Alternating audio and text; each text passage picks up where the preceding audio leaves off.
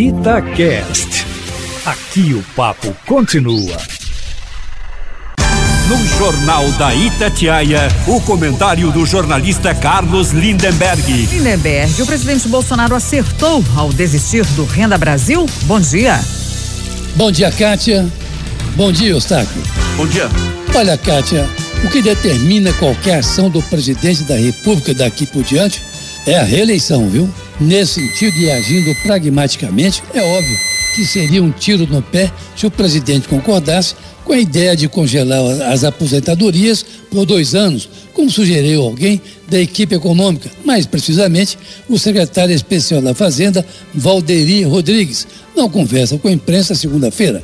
O secretário parece que desentoado com a mola tocada atualmente pelo presidente, comentou com jornalistas que o governo deveria congelar aposentadorias e pensões do INSS por dois anos até que fosse reencontrado o equilíbrio fiscal que a equipe de Paulo Guedes vem buscando e que tem como limite o teto de gastos aprovado no governo anterior.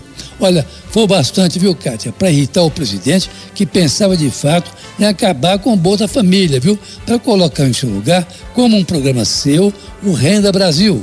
O Bolsa Família, um programa criado aí no governo Lula, paga atualmente a mais de 14 milhões de famílias em todo o país, sendo inegavelmente um fator de transferência de renda, quando não de subsistência de muita gente. Mas o noticiário dos jornais de ontem assustou o presidente, que na sua live leu as manchetes dos jornais e chamou o ministro Paulo Guedes logo cedo para discutir o assunto, horrorizado que estava com o tamanho que o assunto tomou.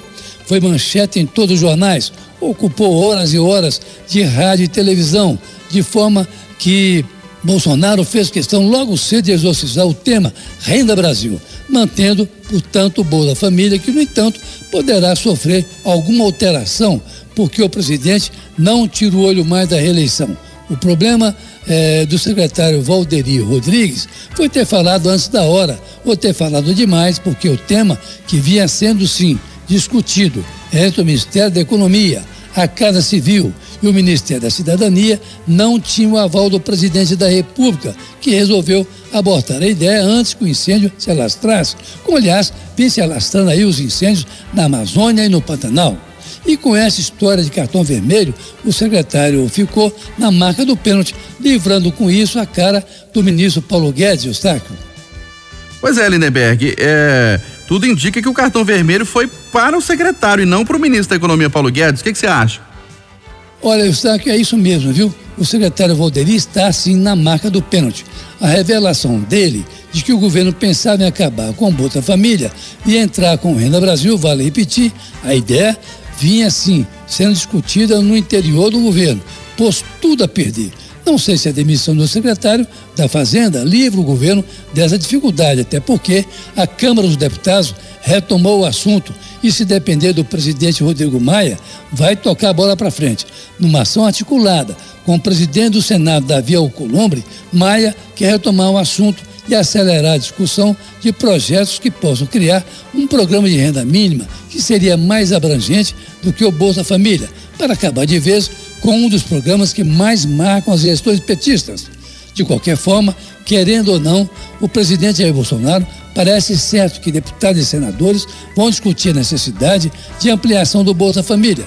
O presidente, claro, vai acompanhar essa discussão porque, no fundo, ela o interessa também, sobretudo porque, como eu disse no início deste comentário, o que definirá daqui para frente a ação do governo e do próprio presidente é a reeleição.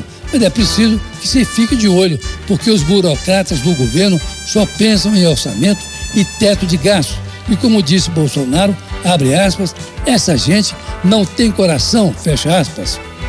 Olha, evite aglomerações, por favor. E se sair, use máscaras e lave sempre as mãos com água e sabão. Esse vírus mata, viu? Caso Lindenberg, para a Rádio Itatiaia.